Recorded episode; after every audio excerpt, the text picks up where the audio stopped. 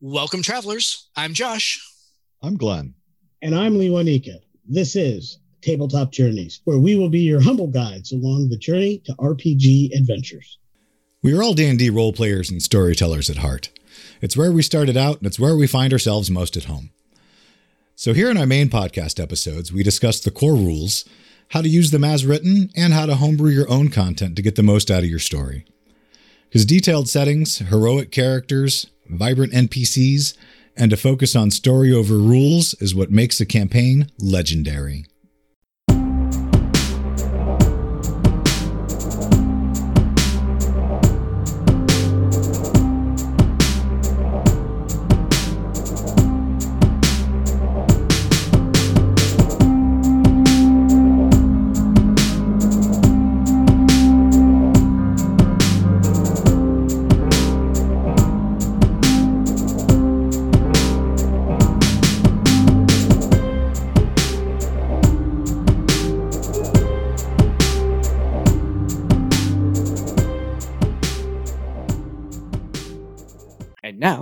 From today's sponsor. Hey everybody, Mr. Dave here. I want to tell you all about. Oh, Mr. Dave, Mr. Dave! Hey Arnold, what can I do for you? I was just about to tell everybody all about the show. That's why I'm here. I thought of a wonderful way to do the commercial. Oh yeah? What's that? In song. It's educational. It's sensational. It's our puppet invitational. To join us each week for some fun. So sit back and relax. Grab some popcorn. Or some snacks. And get ready for the show. Sing along and get to know the sensation across the nation. It's a music filled vacation. All your senses will be whirring and your brain cells will be stirring. It's the show you'll want to save. It's fun time with Mr. Dave. That was a great idea, Arnold. You can find Fun Time with Mr. Dave on Facebook and Instagram at Dave the Entertainer, and on YouTube by searching Mr. Dave with an exclamation mark. See you next time.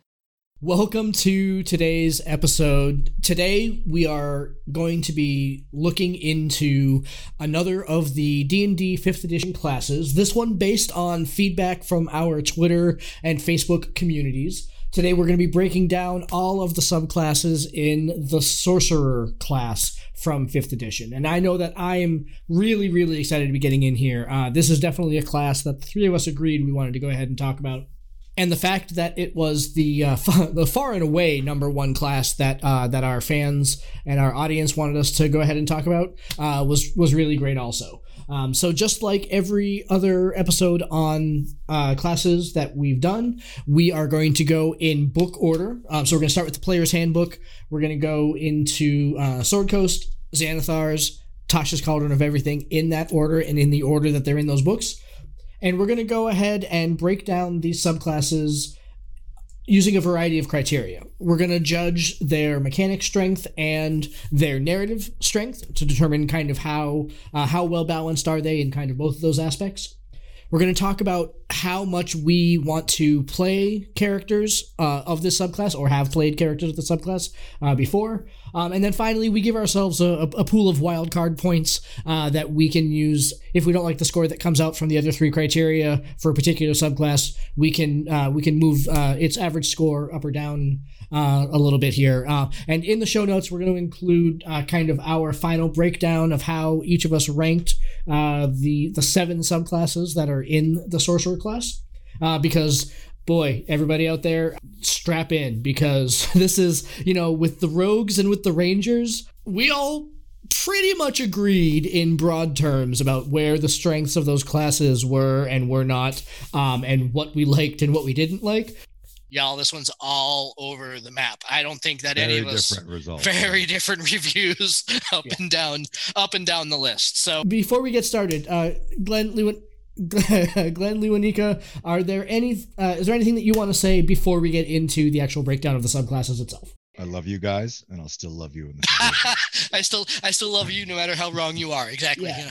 We have previously said that it is the job of every member at a game table to understand and recognize that you are playing as a group and that we are each individually responsible for keeping the group together and having fun and finding ways to be together. So at the end of this, we will be together.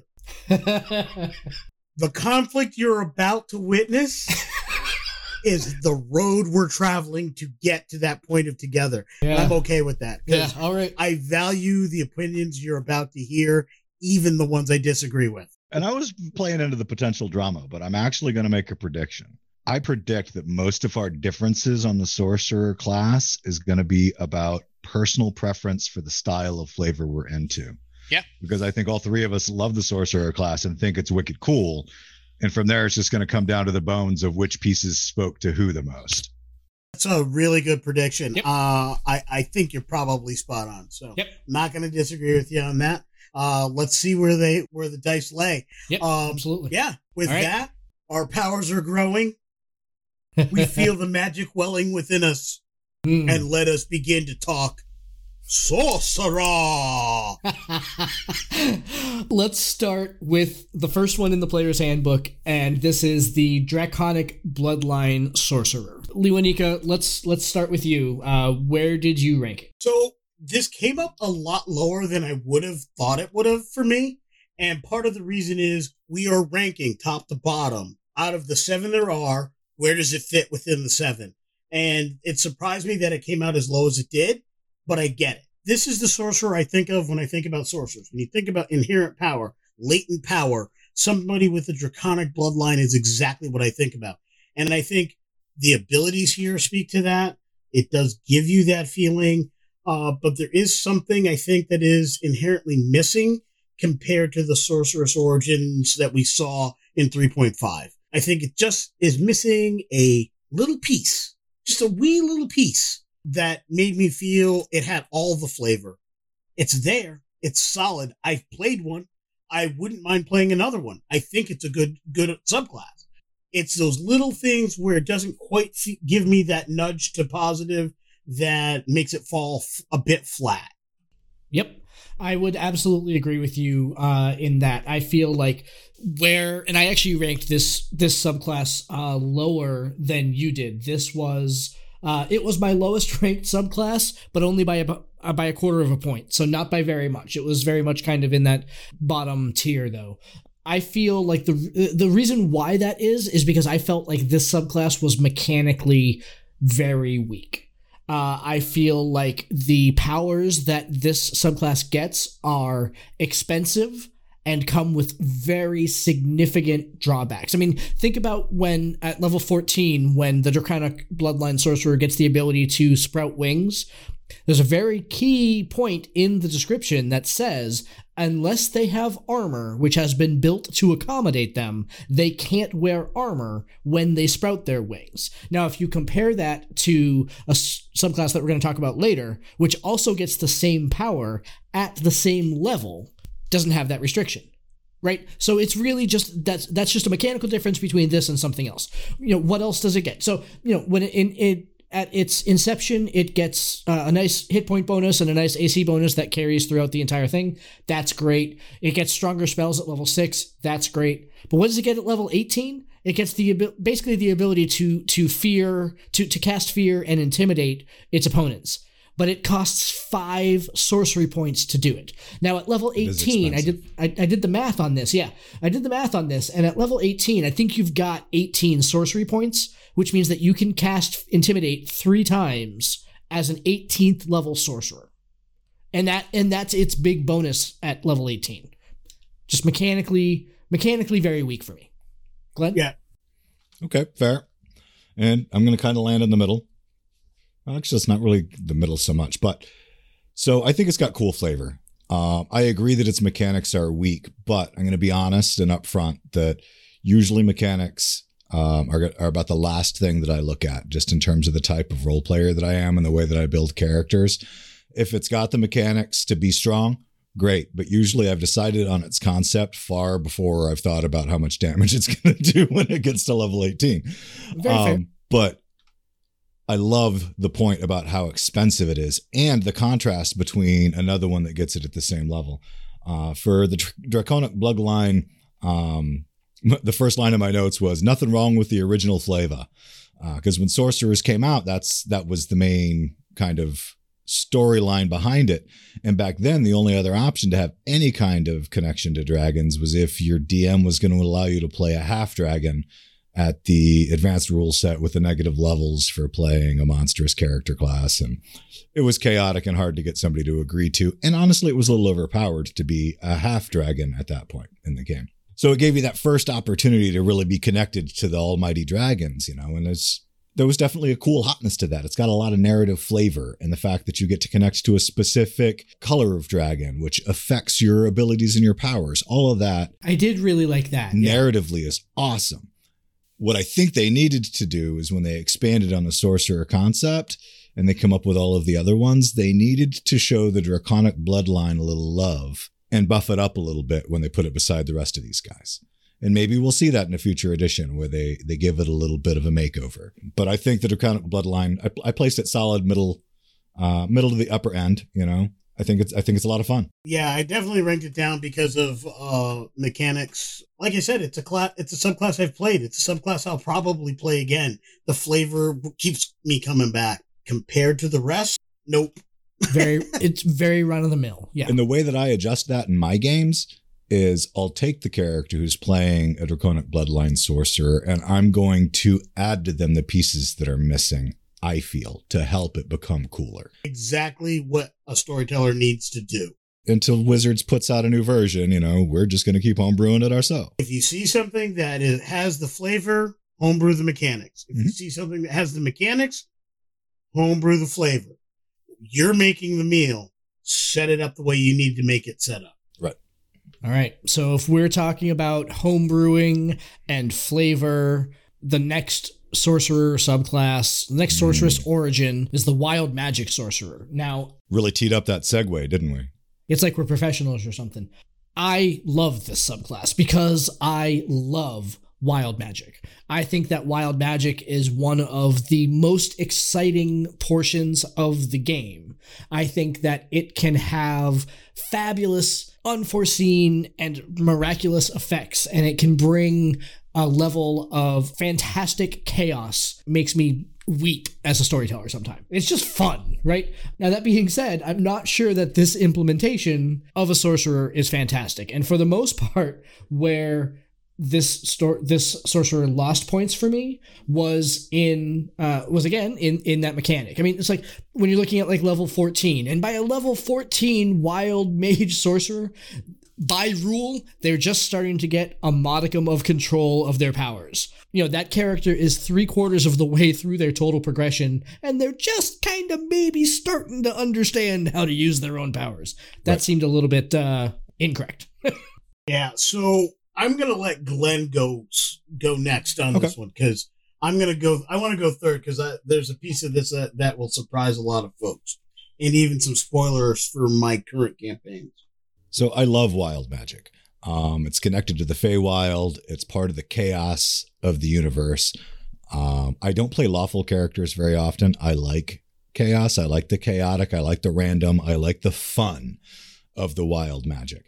Um, but, and while I didn't break down the mechanics uh, to, you know, like an actual ability level, just looking at it for its overall feel, I don't think they've done it justice. I think it could be so much more. I think that it should have a bigger bonus up front. That's whether it's in terms of to draw you to it. Why would you want to be this type of sorcerer?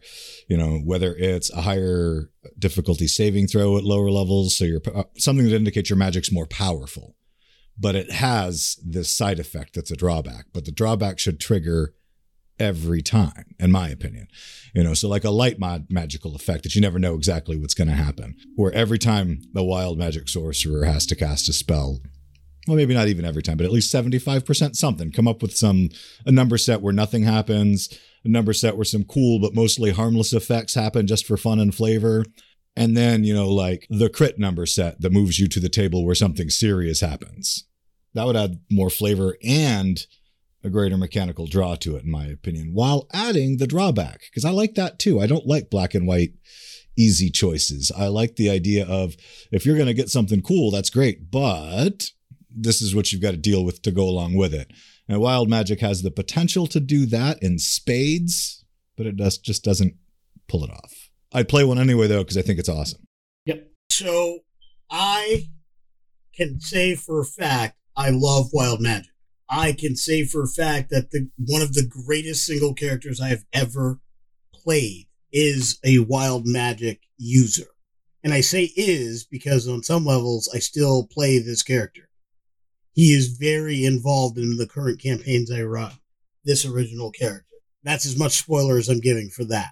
Wild Magic in second edition when it came out was infinitely more serious, or at least it felt that way to me.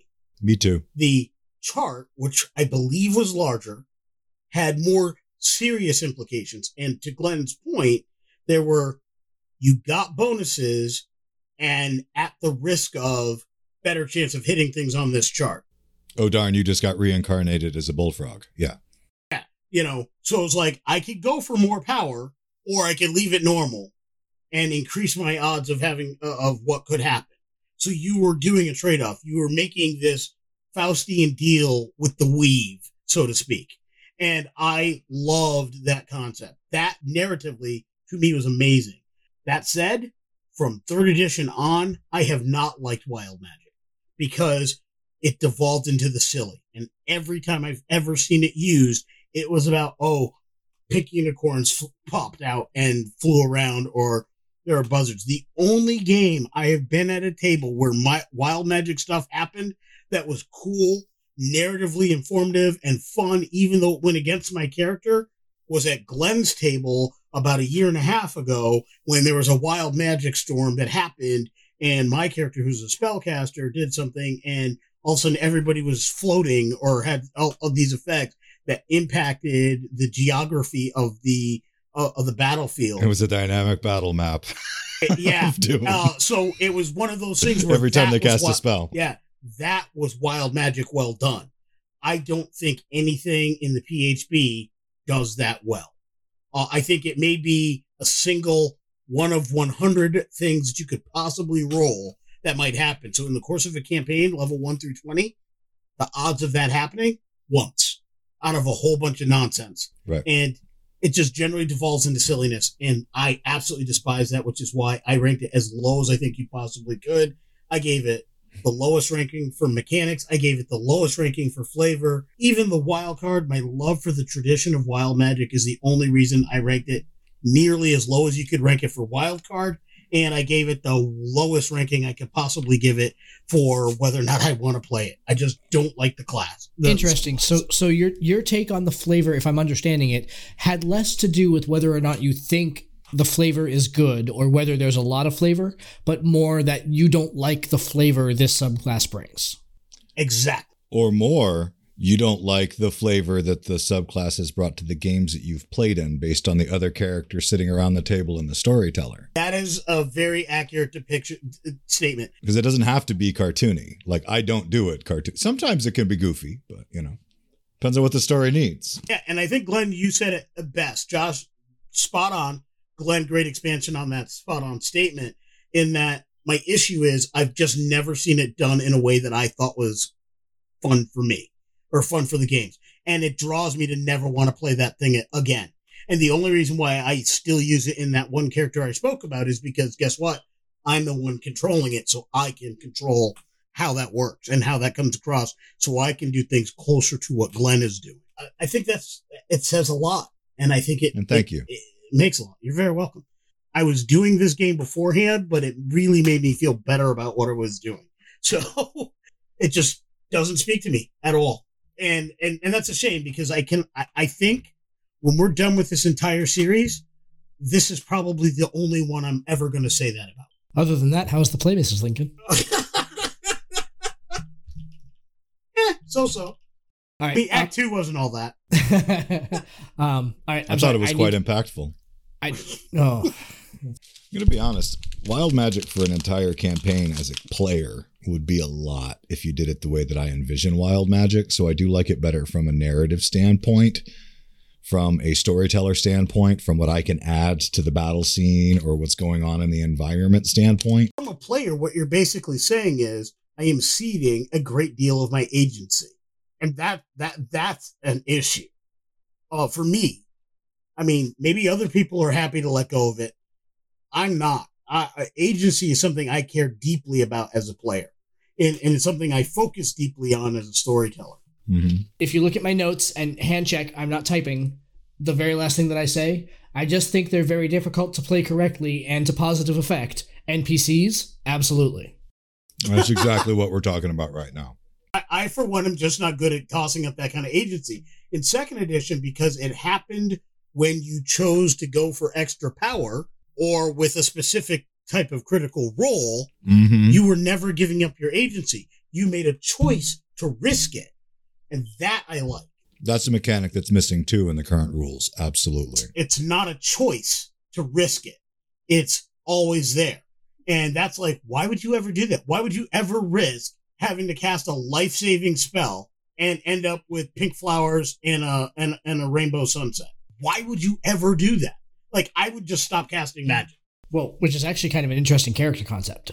Unless you're a traveling minstrel or in a show or a circus where something like that is not life threatening unless it goes wrong and then you got to boogie at it down. Super specific narratively. yeah, you know, it, it doesn't work. What shocking.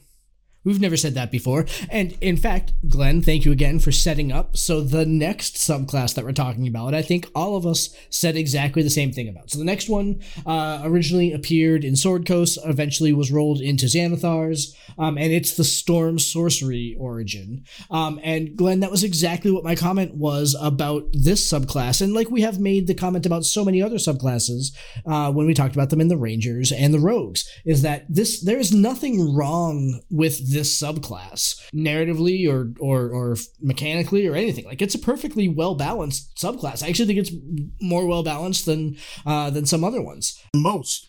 and if you're not in the right game or you're not in the right setting this subclass is less cool. It's less it's less good it's less good. It's worse. I think less good is actually grammatically correct. It is definitely badder. It is badder. it's badder. It's badder. Yeah. I love the ability, and you know, and honestly, this character, it's Raiden. It's you know from um from from Big Trouble in Little China. Remember the the, the Thunder Twins, right? Yeah, like that's or who for Mortal char- Kombat. Oh, for Mortal Kombat, absolutely. Which you know we're gonna be doing a side quest about Mortal Kombat soon. This subclass is is great. It's got a ton of narrative feel, but boy, you know, all of its Right. powers have to do with lightning. So Right. And Oh. Thunder. Oh, so God forbid you're going up against a creature that's got lightning resistance because, like, basically you've got a sorcerer that you know is going to be able to stab him with the Well, dagger. you and that's also have your it. thunder damage, so you do have some duality. See, and, and I was thinking of uh what's his name, Seann William Scott in uh the rundown. One little thunder, a little bit Yeah. of lightning, That was that was fun. some lightning. yeah. Oh. Yeah, we went Wow. deep on that one. Wow. yeah. So I, I agree. Narrative flavor, it's got it in spades in the right environment, in the right campaign, in the right setting. But it's also kind of tropey and getting a little bit overplayed. One of my comments was that between the Storm Herald Barbarian and the Storm Sorcerer with a barbarian tribe, you could have Thor and Loki. I mean, you can just play out Norse mythology. Oh, And it's cool if that's what you're doing. Oh.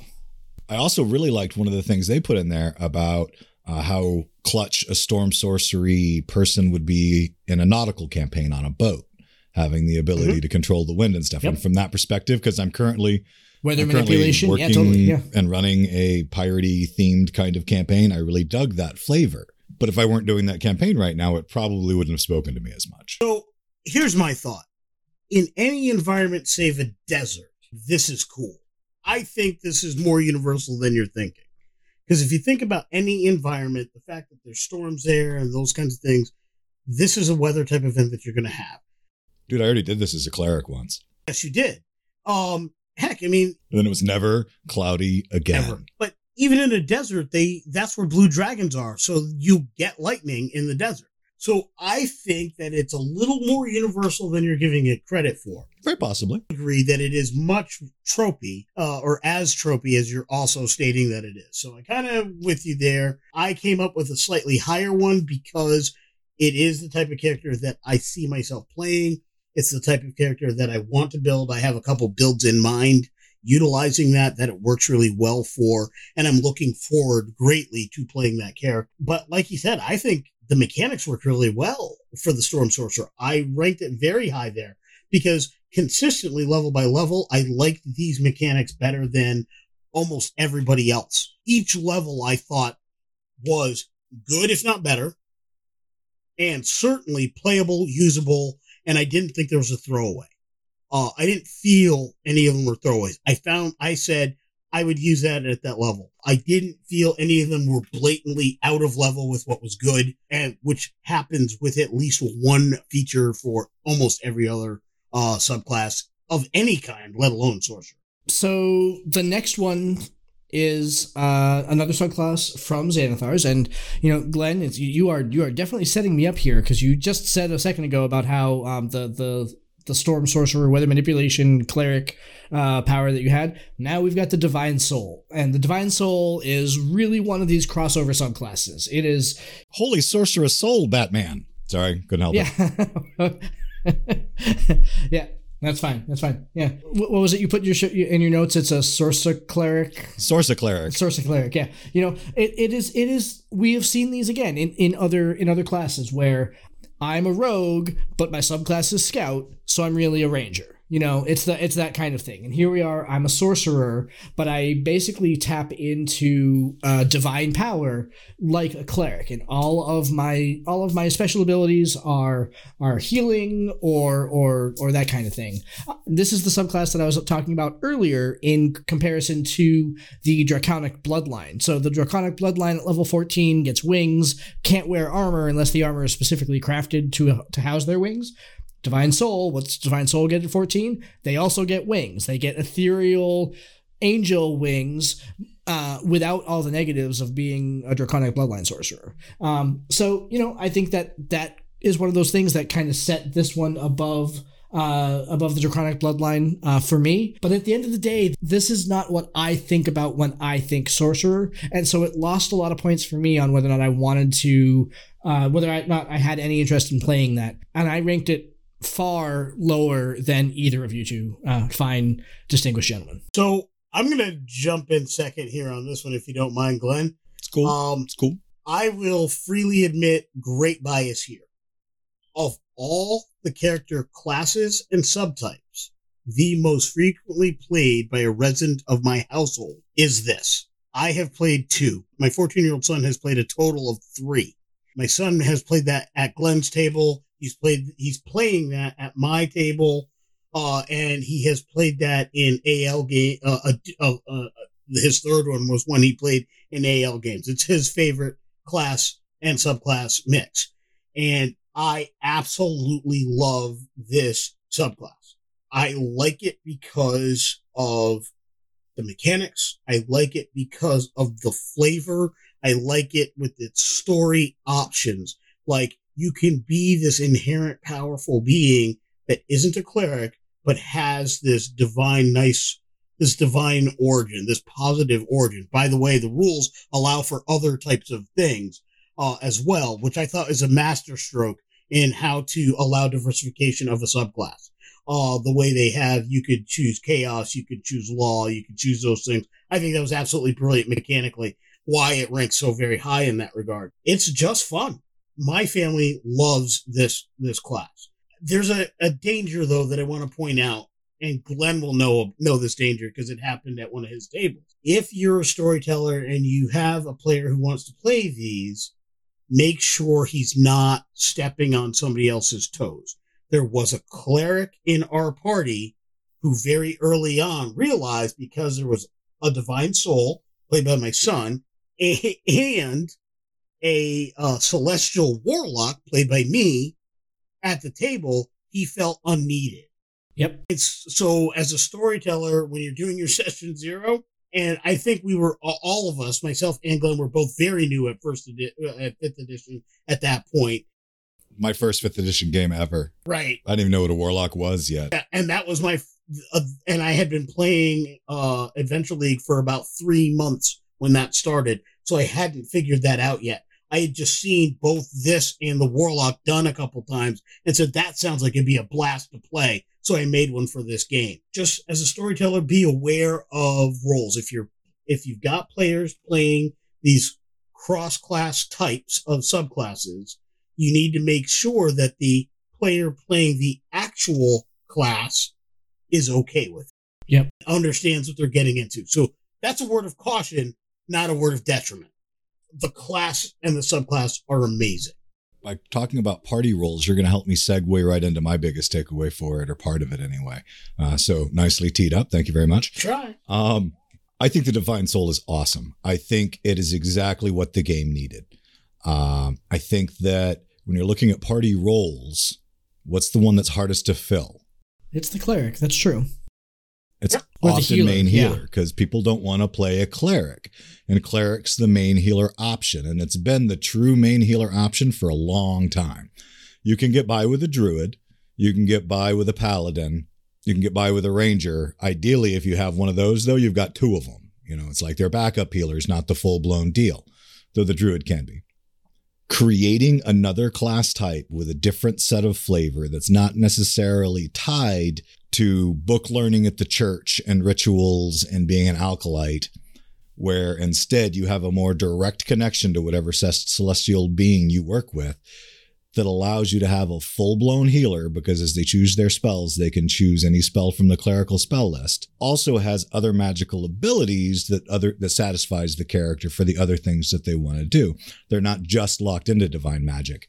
Now, mind you, you don't get as many spells with a sorcerer. Uh, so it does make you pretty specialized. If you're going to go the full healer, okay, but you- you're probably not going to be able to be an evoker and a, and an enchanter. You're going to have to be like healer evoker, or you know, your secondary spell list is going to be pretty specialized for how you want to do it. But there's so much potential there for you to be able to play the main healer without being locked into the cleric role that I think it's 100% what the game needed. Yep. That's a very, very fair point.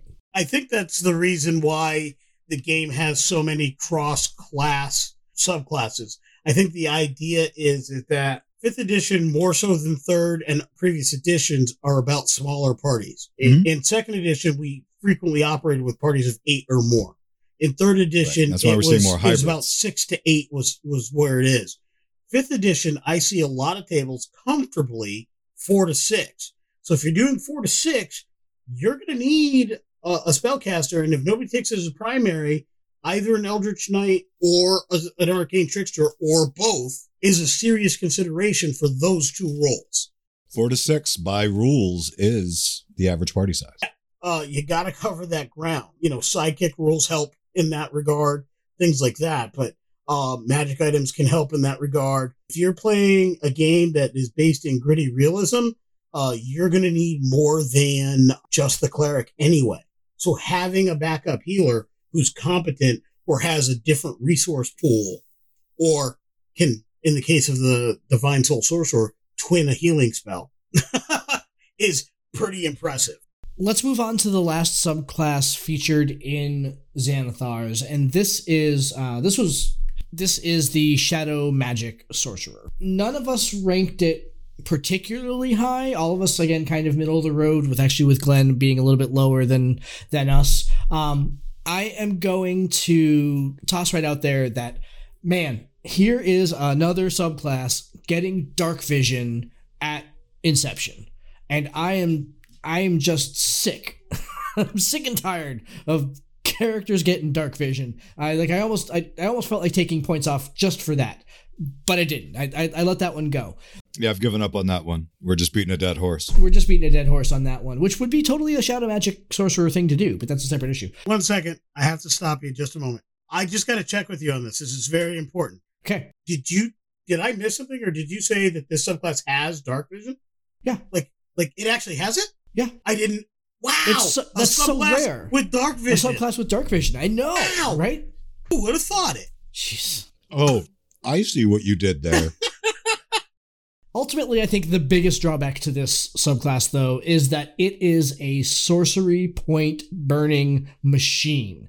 Every single skill that it wants to use, uh, except for its uh, its overpowered version of Misty Step that it gets at level 14 just takes an insane amount of sorcery points to use, which, you know, that's what this subclass is built on. Is that that it really everything uses that mechanic. Um, and it gets some cool stuff, but it's like you've just it it really comes down to how can you budget your use of sorcery points to make this character effective. Yeah, I agree with you. I think it's uh management is a challenge with this particular uh subclass. I love the Shadowfell. I want more stuff of it. I don't think this does a great job of bringing it to the fore. Yep. I think It it, does not. I agree. I think it has it in name, and you can very easily homebrew it, pull it into that role, and do a lot with it. It's a nice Shadowfell canvas upon which a good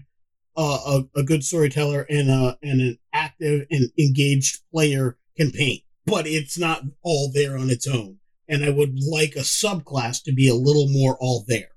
Even just the fact that one of its major abilities it doesn't get until third level. So you pick up this origin at first level you get dark vision but you and then at level three you get the ability to spend two points and uh, get that sphere of darkness. And it's got like strange restrictions on when and how you can use that which are a little weird. But why not just give it to them at first level? Like why? If this is the shadowfell sorcerer why is it that important to go ahead and space that out? I think the mechanical answer to that is balance.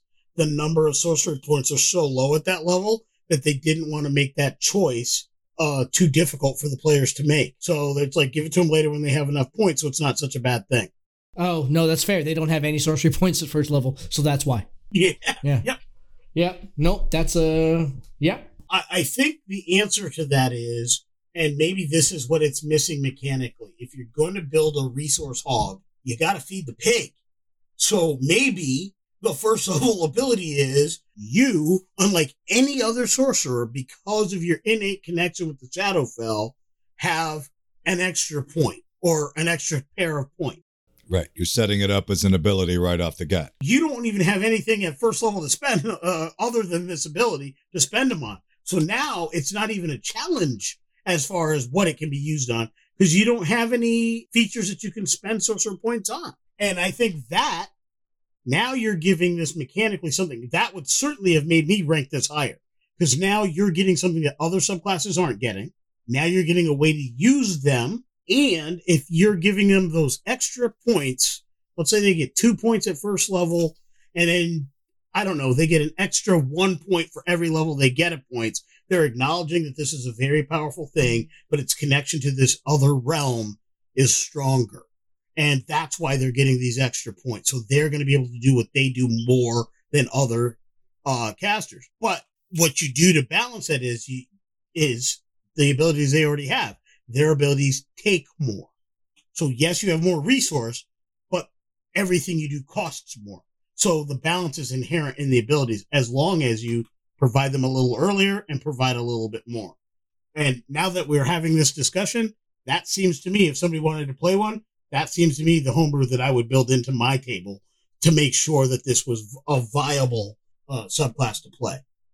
Well, that's exactly what you do when you're sitting down at character generation in the beginnings of your session zero and you have a character who wants to play something like this and they say, I really dig this. What do you think? Well, that's your opportunity to talk to them about their ideas on it and you start working it into your campaign from that point. So that's why, from storyteller perspective, I can work with any of these because all of them are awesome in the right scenario or with the right narrative pieces built in. They're all perfect. It's just some of them are oddly specific. So if you have a couple of characters who go in different directions and you've got one character that you're now weaving shadow magic into your campaign storyline for, and then you have somebody else who goes with something completely different, uh, say the Underdark, and then you've got the Planeswalker Ranger class. So you got another guy who wants to do the Outer Planes. You know, that's where creating these as so specific starts to limit things is it it can limit what the players can want to do because two things don't really Yeah, work that's fair. together Absolutely. but i did like its flavor i mean it's full of sulfuric flavor and acrid smells of you know what have you but it'd go well with the gothic lineages and originally i thought this is what i was going to make my hex blood but to be fair looking at the mechanics like y'all said I didn't like it, so I wound up going in a different direction. Ooh, but a Dhampir with shadow magic? That wouldn't be, that Mhm. wouldn't be the worst thing that you could come up with. There's lots of ways you could go with it, especially with the new Ravenloft book coming out. Perhaps a feat like uh, that has extra sorcerer points involved. Yeah, I mean that that's ultimately that's the one drawback I think to the sorcerer in general. Uh, okay, I think actually there are a couple of drawbacks to the sorcerer class in general. Um, and the the first one is that you've got that limited pool of sorcery points, and the only way that you can regain them is by resting. Well, sometimes it's a short rest, sometimes it's a long rest, but that's the only mechanic that there is to go ahead and regain them. So that's one drawback. The other drawback is that if you notice, these subclasses only give you three point uh, three it um like levels right? There's only three points where you gain additional skills and they're at different levels than say rogues right? Rogues gain stuff at was it four eight and 12 or Right. four something like that right? Versus or 4 8 12 and 16 sorry excuse me. And then uh these the sorcerers gain them so they gain them when they pick it up at level one um, and then you get 16 6 14 and 18 and so again it's pushing a lot of the really strong powers for these for these subclasses to the higher levels which we've talked about before you know in a in a game that doesn't have a lot of higher level content pushing the major abilities of this class to the higher levels those two things are out of are out of whack. I, I agree. I uh, actually meant to comment earlier in this episode when Glenn had mentioned something about the higher, high, of the higher level ability, the 17th level or the 18th level ability or what have you. Um, and it dawned on me when we rank things, I don't even pay attention to that ability. Most games don't go that far. In fact, I've Yeah, how often to- do you get it? I've yet to be in a game that went that far. In fact, I almost always multi-class my characters for at least three levels simply because I'm never getting over 17 anyway. So why not? I don't actually factor in whatever the 18th level ability is. I will note if it's particularly cool or interesting, but I've yet never been in a situation where it's ever come up in 5e. And I don't know any games that I don't personally know of games that have gone that far. I have a game I'm running that looks like it will go that far. My statement today is different than it would probably be a year from now. It's it's a non-factor. I appreciate the setup again because in the next subclass that we're going to talk about, we have the subclass that has what I think is probably the coolest 18th level ability of any of the subclasses that we've talked about here in the Sorcerer, and that's the Aberrant Mind. Okay, listeners, hear me for just a second. Y'all know that my love for psionics runs deep. It runs strong. If Wizards of the Coast came to me on my birthday and said, Josh, you have been playing our game for the bulk of your life, what is the one thing that we could give you to make your life complete? It would be 5th edition Dark Sun module. Print it, stamp it, mail it. It's what I want. Psionics are where it's at. I love psionic abilities. I love them, love them, I love them. And at 18th level, the Aberrant Mind Sorcerer. So it gets the same Misty Step power that the Shadow Magic does. It gets the ability to go ahead and Misty Step 120 feet, which is which is a, a hugely powerful Misty Step in the first place. But the difference between the Aberrant Mind and the Shadow Magic is that when the Aberrant Mind does it, it drops like uh was it 5d10 worth of damage when it does it? It's like three. It's like Thunder 3d10 damage or for thirty feet. it? Any creature within thirty feet of when this when this creature and it costs I think uh, four or five sorcery points to do it. And an 18th level sorcerer has 18 points, so it can do this four or five, uh, three or four times a day. That's stupid. It's great. Um, I thought that the Aberrant Mind. I, this was easily my favorite of the subclasses by by in order of magnitude, uh, and it was because of how strong narratively they were and how strong their their uh, their mechanics were. Revelation in Flesh, which is the 14th level ability, we talked about how just disgusting in all the right ways the Hexbloods were. Revelation in Flesh is equally as disgusting with the types of narratively interesting things it allows an aberrant mind sorcerer to do. 3d10 force damage when it decides to step to or away at 120 feet. Oh, two, two and away. Yeah, that's what it is. Yeah, that's right. Yeah. You could detonate as he leaves or as he arrives. Yeah. So I guess I have to admit a bit of bias here. this was a previous UA and then became canon uh, in Tasha's. There was also at one point a psionic wizard, which was UA that was dropped because of lack of feedback from the fan base. I loved the wizard, the psionic wizard. I wished it had continued. Uh, I'm actually still playing one in a tabletop game run by uh, one of our friends, Mike, over at Basement Quest, and I love that wizard. And we love those guys too. It is hard for me to acknowledge the, the, the this sorcerer because of how much I like the wizard version of it. If I'm being fair and logical, this is a fantastic class. It's very, or subclass. It is very well realized. It has all the nice bells and whistles. But at the end of the day, I really liked the wizard better. And I had the opportunity to choose one or the other when I was choosing that character. And I chose the other one. So that to me says something, which is why it ranked for me the way it did was because there was something about it that didn't sing to me. I can't tell you what that is because everything Josh said, I agree with. I'm going to go uh, out on a limb and assume much of what Glenn is go- about to say, I'll agree with. But for whatever reason, it didn't sing to me. Um, the Wizard one did, and I don't know why. I wish. Uh, I think it's my job as a podcaster, as a content creator, as a co-host on this show to actually have that answer. And I promise you, at some point, I probably will have it figured out. Today, as we're recording, I don't know why. It just doesn't. It's better than many, but it just isn't singing right now. All right, Glenn. So you ranked the Aberrant Mind the lowest possible score you could out of this entire matrix. Explain yourself, sir. Have at you. That wasn't a statement or anything. I wasn't. All right. Yeah, it was. So, got some self realization and some self growth that I probably need in this department. So, I'm going to come out of the gate saying I'm probably wrong, but I don't care. Nah, nah. Okay. Let's, let's Wow. just start from there. There are two reasons why I don't like the Aberrant Mind. First is I'm not a fan of psionics in D&D. I never have been. It's not that I don't like psionics. I've enjoyed psionics in Rifts and in another of um, other games. And this is where I'm being narrow-minded and where I probably need to rethink and give psionics a new shot. When they first introduced psionics to D&D, I really really did not like the way that it played with the existing magic system. It was like this already worked. Why you why why are you breaking it? You know, why are you adding something else for my players to choose that to me did not work with the game?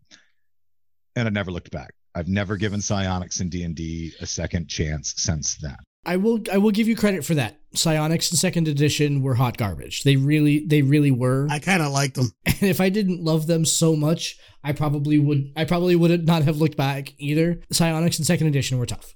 I just got my psionic kicks in other games and I've left it out of D&D since then. So, I'm acknowledging that I'm being narrow-minded from that perspective and okay, I'll put forth the efforts to give it another try. Maybe I'll update future state if I try out one of the psionic characters in the new 5e.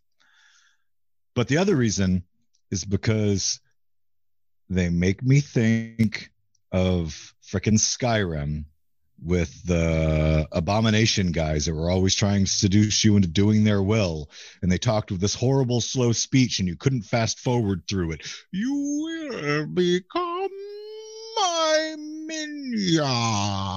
And there were these big broiling masses of like i don't know shadow and brain matter and weirdness with these funky tentacles and they were just creepy. And that's that to me is what the aberrant mind has made its deal with. And i'm, I'm out. I'm done at that point Yeah. shut the door and moved on.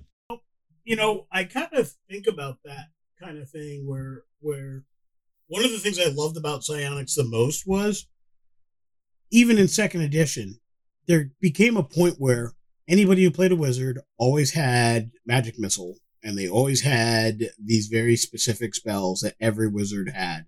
And somehow if you didn't have those, you weren't a real wizard or you weren't that good. And I always railed against that. Like I always played the wizard that took lightning spells versus fire spells. Like I've actually played very few wizards that have had fireball because everybody does it. It's it to me it just felt very pedestrian. It's like everybody does it. And that's not a detriment on fireball. It's not a detriment on wizards that use it or players that use it. Uh, I play in a game where my buddy Jake uses Fireball like it's his job. Um, and his character's name is Firebrand, and that's what he does. And it's amazing. And I can tell you that I love him doing that. So I don't think it's a bad thing. It's just that I always, I always go for an angle, even if I play something exceptionally tropey, I go for an angle that's slightly different. So for me, playing uh, a psionicist in a game that has very few or has had very few is like a badge of cur- a badge of honor and a badge of courage.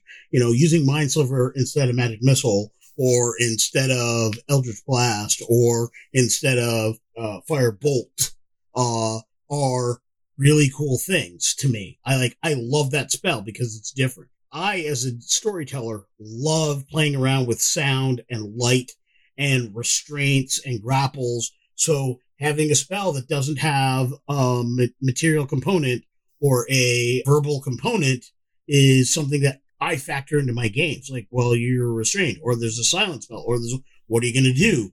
The person who uses Mind Sliver don't give a hoot. They're going to hit you. The person using Magic Missile, they've got to do the oogie boogie and wave their hands and say the words, and everybody knows they did it. You got the person with Mind Sliver, a little deception or a little duck and cover. They're tagging people and they don't even know where it came from. And I love that element about uh, that spell, these type of spells, these type of characters. I think uh, an aberrant soul sorcerer is great when uh, do a class with some form of rogue or uh, some form of something that uh, ha- that does really well in the realm of skullduggery. Yeah, but why would you why would you multi-class in that point instead of just taking like the telepathic feat? If I mean, I guess how many how many levels of sorcerer are you going to pick up in that case to add to your rogue? And that's the downside of trying to pick one of these things for flavor is you got to invest in them to get Yeah, to those exactly. abilities. It's not like just taking a feat once. Honestly, for rogue, I'd probably do it for two, and then go the rest of it w- with this. And I may even start with the rogue so I get the skills, and then and then go with this. Like if I did one rogue, then did a, and and get those. So now I've even got some extra dice in there with my sneak attacks, which you're almost always going to get because now you're attacking with, with with with your mind that type of thing. Actually, I think that has to be a weapon, so maybe not in that case, but but I do think that there are some neat combinations that you can do with this. And I think sorcerer was a class that was built to multi-class with. Yeah, it's like absolutely. yeah. it's like that ultimate like universal spiral piece for the final hero DNA. You can add it to anything. Th- three levels of sorcerer when you start getting into meta magic adds so much to any pretty much any character. Okay, so we were down to one more subclass, um, and I think had we thought about it, we may have switched this one and the aberrant mind around a little bit because there was so much great discussion on the aberrant mind, but that's okay. Last one in Tasha's Cauldron of Everything is the Clockwork Soul, uh, which again, when we talked about the the classes in Tasha's, um, I sang the praises of this subclass uh, when we talked about the Tasha's classes all those months ago, Liwanika. Yes. Um, because I still do really like the flavor of this subclass. I think that the subclass has some really interesting stuff. And so I ranked it really high on my wild card and playability scales, but the mechanics and the narrative stuff I I think they're very middle of the road compared to some of the other the other subclasses that are in here. Um, in a class like the sorcerer, which has so much narrative strength from stem to stern, it needed more. It needed more good juju to separate it from the other subclasses in my mind. So you know that's just kind of that's how I felt about it. So I'm in 100% agreement with you. I think in the three plus months at the time of the recording this episode that we've been doing the podcast, I have learned a lot about this game. I would say in these three three plus months, I've learned whatever I learned in the year and a half to, to two years prior to doing this podcast that I've been playing 5e. I've doubled that knowledge just in the last three months um, through careful study, preparation for the podcast, conversations with other podcasters, uh, uh, brainstorming and spitballing ideas off of the two of you, uh, just the work we've been doing at content creation.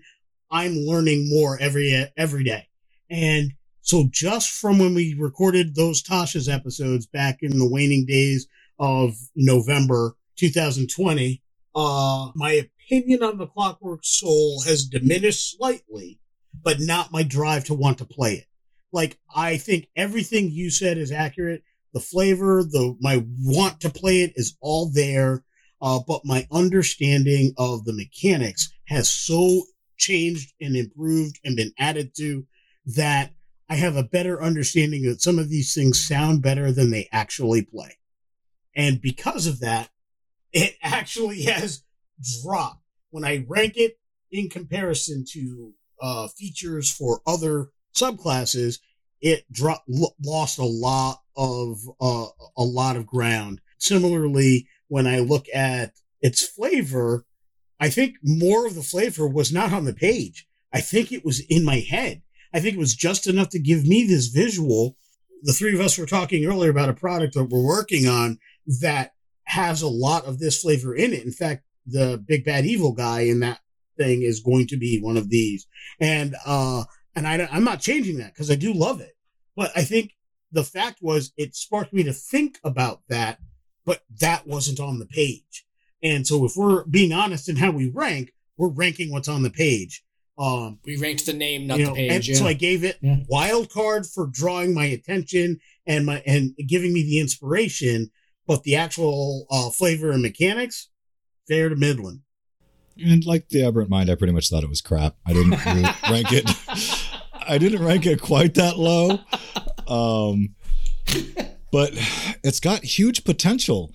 I don't understand why they have to like take the potential and pinch it until it's focused through something that now can narrow what it could have been. I don't know if that made any sense, but all right, check it out.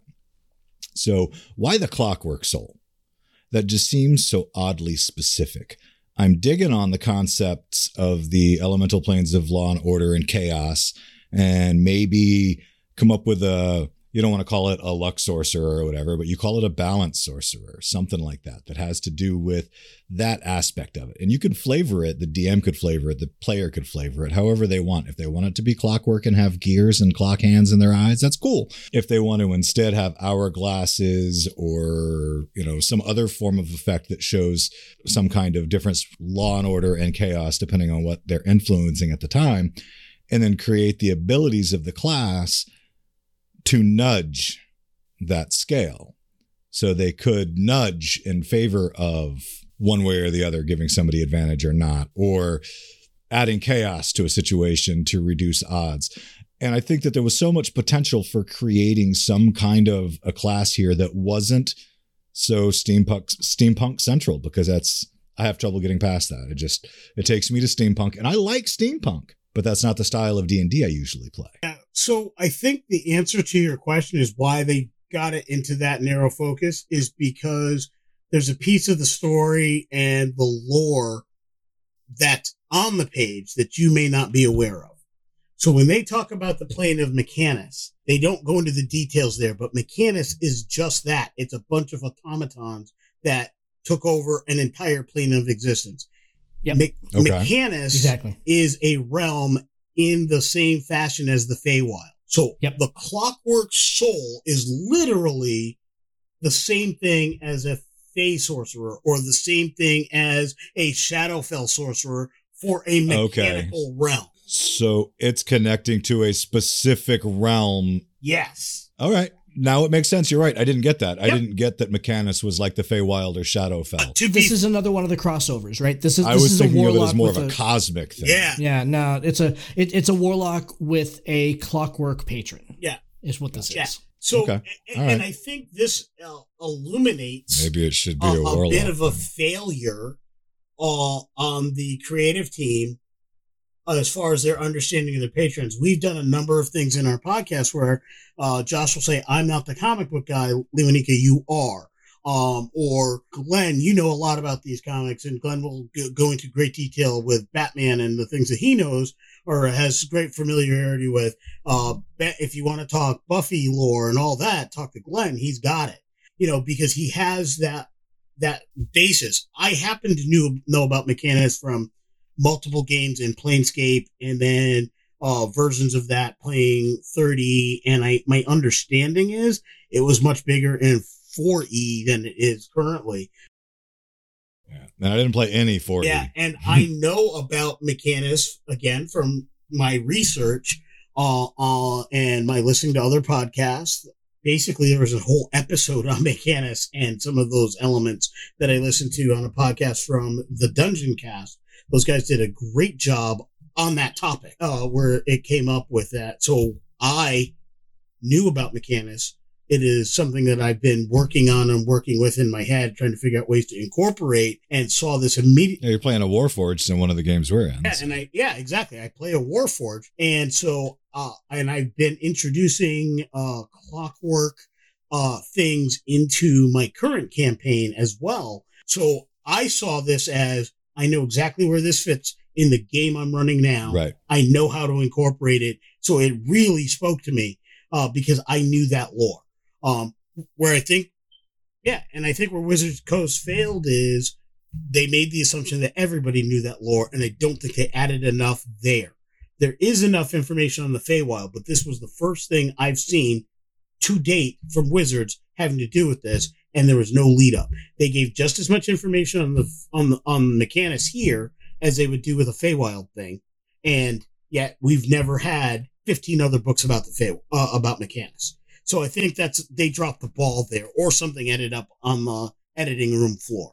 One or the other, maybe both. And that may have been that probably biased my uh, my review because I lacked that piece of information. And having it, maybe I'll give it a second shot. But I really felt that it was flat in general anyway. So, but I could see the narrative potential if that was in my story right now. I'd have done the exact same thing. I'd have latched onto that, spun it around, and worked it right in. So when you're in the right narrative place, which is kind of what I was saying at the beginning, my prediction was that all of these could be wicked cool and we could all work great stories around them if my story was specific enough or in the running in the vein that worked with it.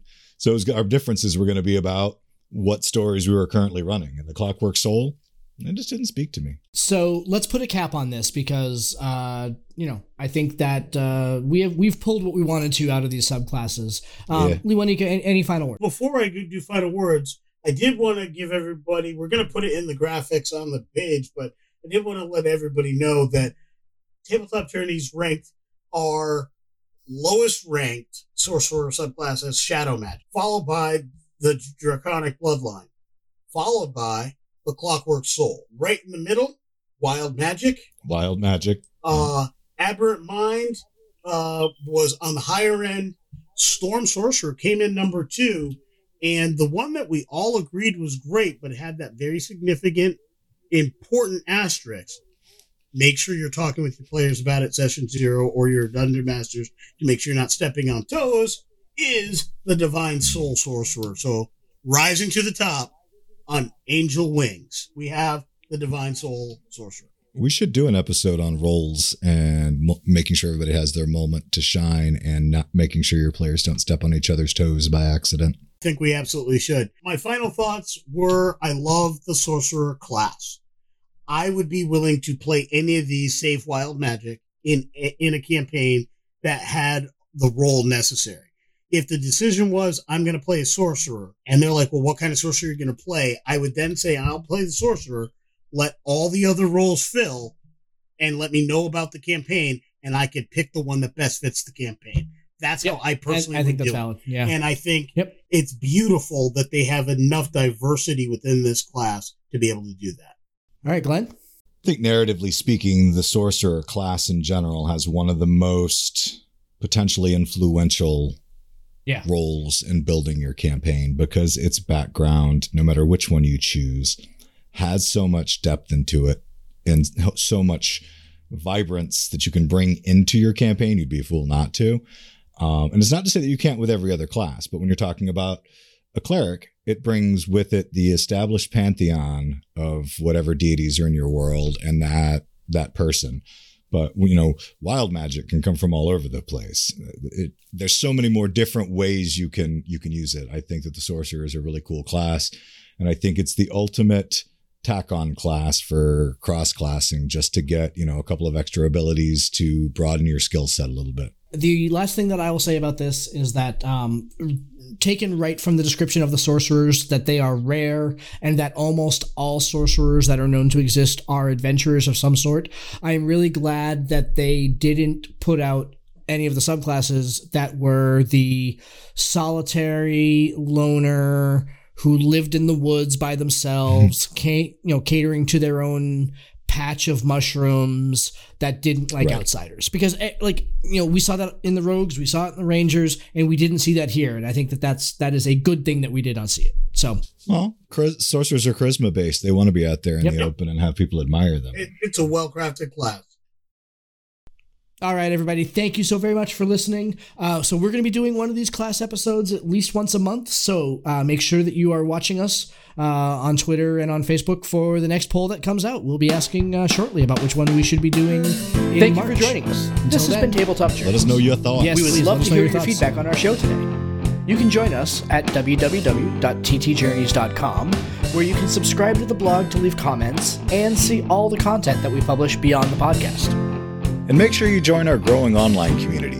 You can follow us on Twitter at TT Journeys and join us on Facebook just by searching Tabletop Journeys there. You can also reach us by email at podcast at ttjourneys.com. And if you want to catch early access to our episodes and some of the other benefits we have coming down the pipeline, you can also support our production at patreon.com slash ttjourneys. If you're listening to us on Stitcher, iTunes, Podchaser, Spotify, Audible, or any other podcast platform, we would really appreciate if you would like and subscribe to the podcast. Full episodes come out every week on Saturdays, and every Wednesdays will feature our side quest series, where we talk about pretty much anything tabletop oriented. Thank you all so much for listening and for being a part of our growing community. And in the words of another traveler on our path, we bid you shade and sweet water.